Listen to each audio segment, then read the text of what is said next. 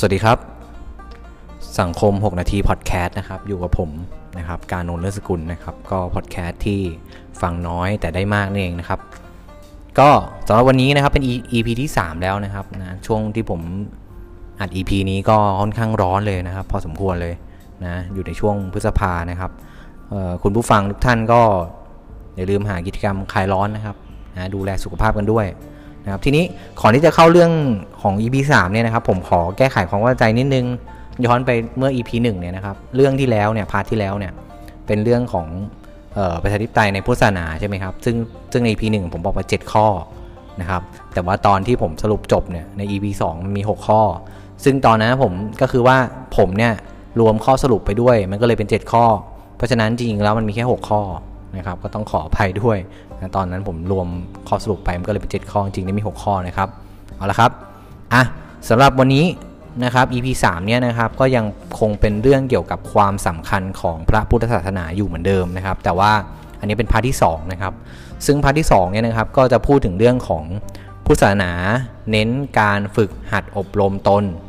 นะครับ การพึ่งตนเอง และการมุ่งอิสรภาพ นี่นะครับชื่อหัวข้อก็ยาวนิดนึงนะครับแต่ไม่เป็นไรนะครับเนื้อหาเข้าใจง่ายครับ คือทีนี้เรามาพูดถึงการอบรมก่อนนะครับการอบรมเนี่ยจริงๆแล้วแบ่งเป็น 2 ทางนะครับ ก็คืออบรมตนเองกับคนอื่นอบรมนะครับ คนอื่นเนี่ยนะครับก็รวมถึงสังคมหรือสิ่งแวดล้อมด้วยนะครับทีนี้ผมจะพูดถึงความหมายของ 2 อันนี้ก่อนแล้วกันนะครับ เอาความหมายของการอบรมโดยคนอื่นก่อนนะครับ อบรมโดยคนอื่นเนี่ยหรือว่าสังคมสิ่งแวดล้อมอบรมเนี่ยเช่นอะไรครับ เช่นอะเราอยากจะเเป็นนักฟุตบอลใช่ไหมครับเราก็ต้องไปหาไปเรียนกับโค้ชเก่งๆใช่ไหมครับเราก็ไปที่อะคาเดมี่ครับคุณอยากชงกาแฟเป็นนะครับ คุณก็ไปที่ร้านกาแฟ คุณอยากเล่นกีตาร์เป็นนะครับ คุณก็ไปหาครูที่สอนกีตาร์นะครับอันนี้คือคนอื่นอบรม แต่ถ้าเป็นสังคมอบรมนะครับอันนี้ก็ยังอยู่ในประเภทเดียวกันนะ สังคมอบรมนะครับ ก็จะเป็นเรื่องของอะไรครับ เป็นเรื่องของจารีตประเพณีใช่ไหมครับอาเช่นสังคมไทยเนี่ยนะครับ เรื่องออการไหว้ใช่ไหมครับเป็นมารยาทการอ่อนน้อมถ่อมตน เดินผ่านผู้ใหญ่ก้มหัวเนี่ยนะครับ นี่คือสังคมอบรมนะครับ เพราะฉะนั้นสังคมไทยเนี่ยก็ก็จะอยู่กับเรื่องพวกนี้โดยโดยเป็นเรื่องของวัฒนธรรมหรือจารีตไป แม้กระทั่งสิ่งแวดล้อมใช่ไหมครับสิ่งแวดล้อมเนี่ยนะครับบางบางทีเนี่ยนะครับมันอาจจะมาในเรื่องของ ทั้งดีหรือไม่ดีใช่ไหมอะถ้าพูดผมพูดแบบกลางๆแล้วกัน ถ้าสิ่งแวดล้อมมันอาจจะเป็นเรื่องของอากาศก็ได้นะอากาศเนี่ยนะครับมันทำมันจะอบรมคุณยังไง เช่น อากาศร้อนเนี่ยนะครับ คุณก็คงไม่คงไปใส่เสื้อผ้าที่หนาๆใช่ไหมครับอากาศร้อนคุณใส่เสื้อผ้าที่มันสบายๆเคลื่อนไหวสะดวกนะครับถ้าอากาศหนาวคุณก็ไปใส่เสื้อกันหนาวใช่ไหมครับโอ้อาจจะถ้าพื้นที่ที่หนาวจัดอย่างยุโรปนะครับ ทางตอนเหนือยุโรปสแกนดิเนเวียนอะไรเงี้ยก็เป็นเสื้อคลุมหนังสัตว์อะไรเงี้ยครับอันนี้ก็คือสิ่งแวดล้อมอบรมนะอันนี้คือคนอื่นอบรม สังคมอบรม สิ่งแวดล้อมอบรมเนี่ยนะครับมันก็เป็นการอบรมโดยคนอื่น โดยสภาพแวดล้อม แต่สิ่งที่ผู้ศาสนาเน้นนะมันคือประเภทที่2เนี่ยนะครับที่ผมจะพูดถึงก็คือเรื่องการอบรมตนเองนะครับ ทีนี้มาพูดถึง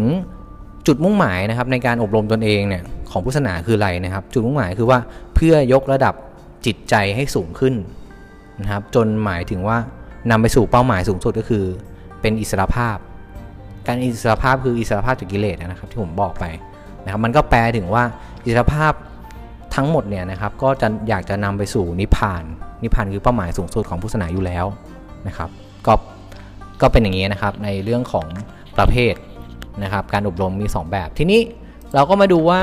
กระบวนการฝึกอบรมตนเองเนี่ยนะครับในพุทธศาสนาเนี่ยพูดถึงอะไรนะครับเขาจะพูดถึงคำว่าศิกขาศิกขาเนี่ยนะครับมันหมายถึงว่าการศึกษานั่นเองในพุทธศาสนานะครับพอถ้าพูดถึงการศึกษาพุทธศาสนาเนี่ยก็จะมีคำว่าไตรศิกขาเข้ามาไตรศิกขาเนี่ยคำว่าไตรศิกขานะหนึ่งคือศีลนะครับศีลก็คือศีลห้าของเราเนี่ยถ้าบุคคลทั่วไปเราก็ศีลห้าใช่ไหมถ้าเป็นพระนะครับก็ศีลสองร้อยยิบเจ็ดข้อ เป็นเนนก็ศีลสิบข้อ นะครับ เป็นพิษุณีก็ 311 ข้อนะครับอันนี้ผมไม่ไม่ต้องไม่ได้เจาะลึกอะไรนะครับอันที่ 2 เป็นสมาธินะครับแล้วอันที่ 3 เป็นปัญญา ทีนี้นะครับพูดถึงในใน part นี้ก็จะเจาะลึกเรื่องสมาธินิดหนึ่งนะครับสมาธิเนี่ยนะครับก็จะแบ่งออกเป็น 3 ลักษณะที่พูดถึงกันในนี้นะครับสมาธิหมายถึงการฝึกหัดอบรมทางด้านจิต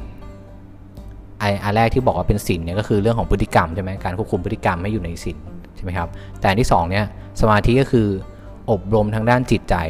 ที่จะมีอะไรบ้างมันจะประกอบอยู่ด้วย 3 ประการครับคือ1นะครับสมรรถภาพจิต สมรรถภาพจิตเนี่ยนะครับเป็นเรื่องของสภาพจิตใจที่มั่นคงแน่วแน่ เช่นอะไรครับ เช่นเราเนี่ยตั้งใจแน่วแน่เลยว่าจะอยากจะทำการบ้านวันนี้สองวิชาเนี่ยให้เสร็จภายในวันนี้นะครับเราก็ใช้ความแน่วแน่นะตั้งใจมุ่งมั่นเนี่ยทำจนเสร็จจริง ๆ หรืออาจจะบอกว่าอะวันนี้โอ้โหเราตั้งใจแล้วว่าเราจะทำความสะอาดบ้านเนี่ยทุกห้องเลยนะครับ อันนี้ก็คือว่าความมุ่งมั่นของเรานะครับ เราก็ทำจนสำเร็จนะครับ ไม่ว่าจะเหนื่อยเราก็ทำจนสำเร็จ นี่เขาเรียกว่าสมรรถภาพทางจิต ทีนี้อันที่สองเนี่ยนะครับของสมาธิเนี่ยก็เรื่องของคุณภาพจิต คุณภาพจิตเนี่ยนะครับมันมันก็วัดได้จากอะไรครับเขาเรียกว่าความหมายก็คือว่าเป็นจิตใจที่อ่อนโยนนุ่มนวลมีศีลธรรม ก็คือ ความเมตตากรุณาอะไรของเราเนี่ยความเอื้อเฟื้อเผื่อแผ่ของเราเนี่ยนะครับถ้าเรามีเนี่ยเป็นพื้นฐานอยู่แล้ว ซึ่งผมก็รู้ว่าคุณผู้ฟังทุกคนก็มีอยู่แล้วใช่ไหมครับคือเรามีคุณภาพคุณภาพจิตที่ดีนะครับ คือความมีอ่อนน้อมความนุ่มนวลความมีเมตตากรุณาต่อสัตว์อะไรเงี้ยนี่เป็นคุณภาพจิตที่ดีแล้วนะครับสำหรับอันที่3นะครับของสมาธิก็คือว่าสุขภาพจิต สุขภาพจิตเนี่ยมันเป็นความหมายก็คือเป็นการ ปลอดโปร่งโล่งสบาย หน้าตาแจ่มใสนะครับ ยิ้มแย้มหน้าตาสดใสเนี่ยครับนะอันนี้ก็เป็นสุขภาพจิตนะครับอ่าก็เหมือน ไม่ใช่ใบหน้าคือคนคนไม่อมทุกข์ครับนะคนที่ไม่อมทุกข์ก็เรียกว่าสุขภาพจิตดีใช่ไหมอะอันนี้ก็คือศีลไปแล้ว อันนี้คือสมาธิไปแล้ว แล้วก็อันที่ 3 คือปัญญา ก็สำหรับเรื่อง ปัญญาเนี่ยนะครับในไตรสิกขาเนี่ยนะครับ เดี๋ยวผมจะไปพูดถึงใน EP ที่4นะครับเรามาต่อกันนะครับ เรื่องนี้เดี๋ยวจะจบใน EP ที่4นะครับ ก็สำหรับวันนี้นะครับอขอบคุณข้อมูลนะครับจากสำนักพิมพ์วพนะครับ แล้วก็ขอบคุณท่านผู้ฟังทุกท่านนะครับ ที่เข้ามาติดตามฟังนะครับ แล้วเจอกัน EP หน้านะครับ สวัสดีครับ